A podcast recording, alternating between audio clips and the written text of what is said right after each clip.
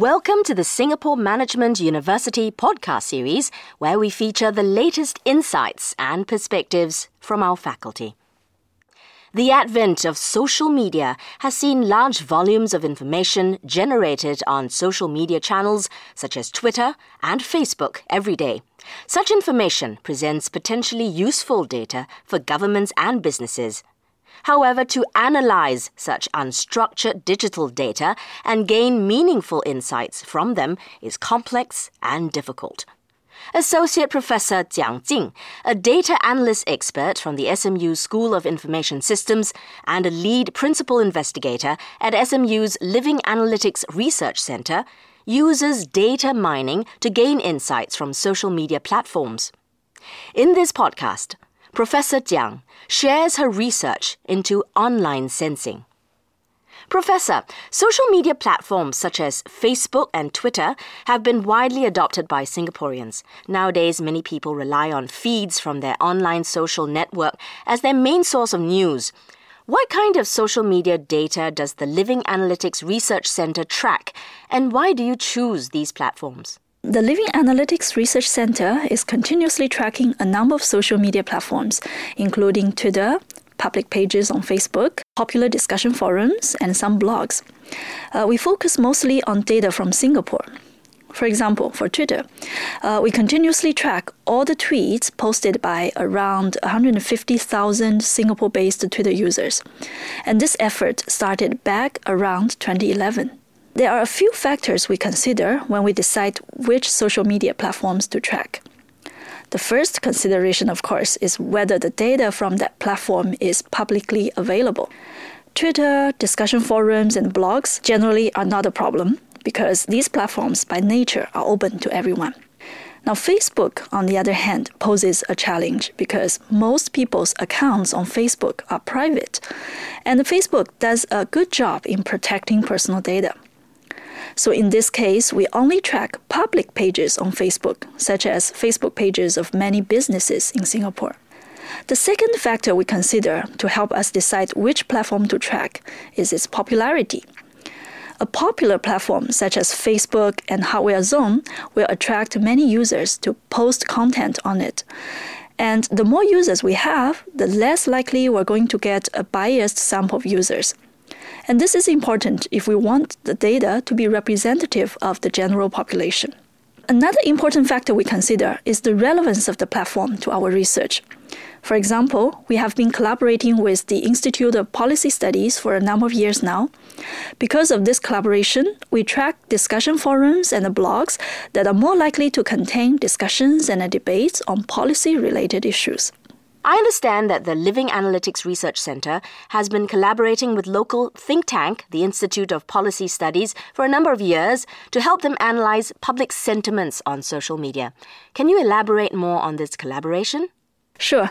Uh, the Institute of Policy Studies is generally interested in examining policy related issues in Singapore, and oftentimes the analysis is through surveys of public perception. Now, with social media being widely adopted by Singaporeans, our collaborators at the Institute of Policy Studies also felt a strong need to collect and summarize public sentiments reflected on social media.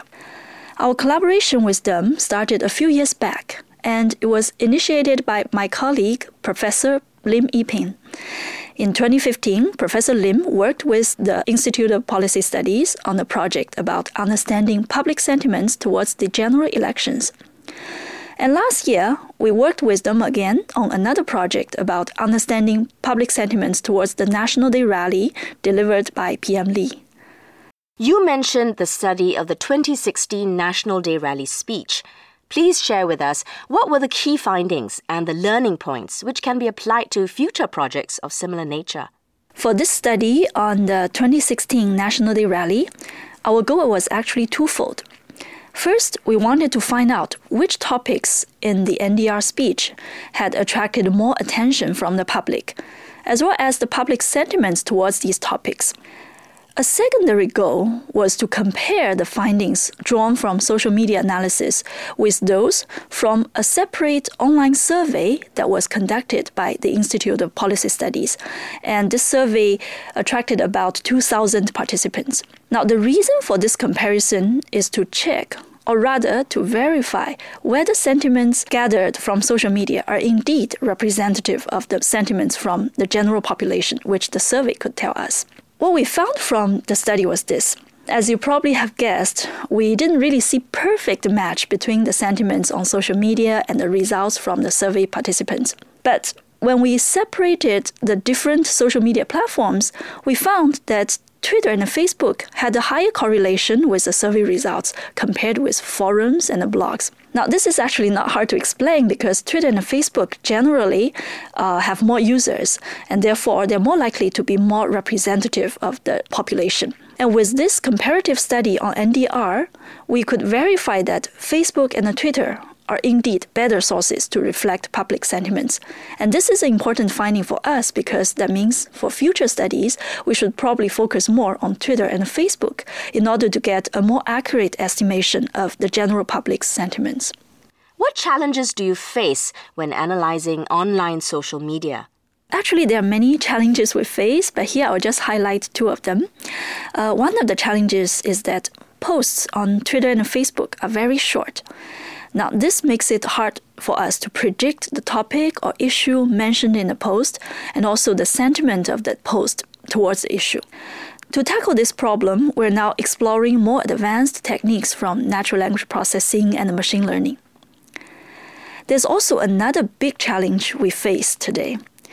Gradually, we start to see that more and more people are switching to closed platforms such as WhatsApp, and many discussions may now take place on private chat groups on these platforms. Now, this would increasingly make it harder for us to understand public sentiment from social media simply because the data is no longer publicly available. What are your research plans in the near future? First of all, given that Facebook and Twitter actually are still popular, so we plan to continue our analysis of public sentiments using these platforms for future events. Now, for example, this year's presidential election. And for such kind of um, future work, we can adopt the same framework we have developed. Another direction I'm exploring now is to see whether we can gain a deeper understanding of online sentiments. Now, for this one, I believe we need to go beyond simply looking at sentiment polarities towards an issue. What it means is that in addition to finding out the percentage of online users feeling positive about an issue, the percentage feeling negative about an issue, and the percentage feeling neutral, we should also try to extract and summarize the reasons or the arguments people have provided uh, behind their claims or their opinions. And this way, we could better explain why certain people are feeling positive about an issue and other people are, pe- um, are feeling negative about it. I think if we pursue this direction, it will definitely give us a deeper understanding of the public sentiment, and potentially this could point out possible ways to improve existing policies. Thank you, Professor. Thank you.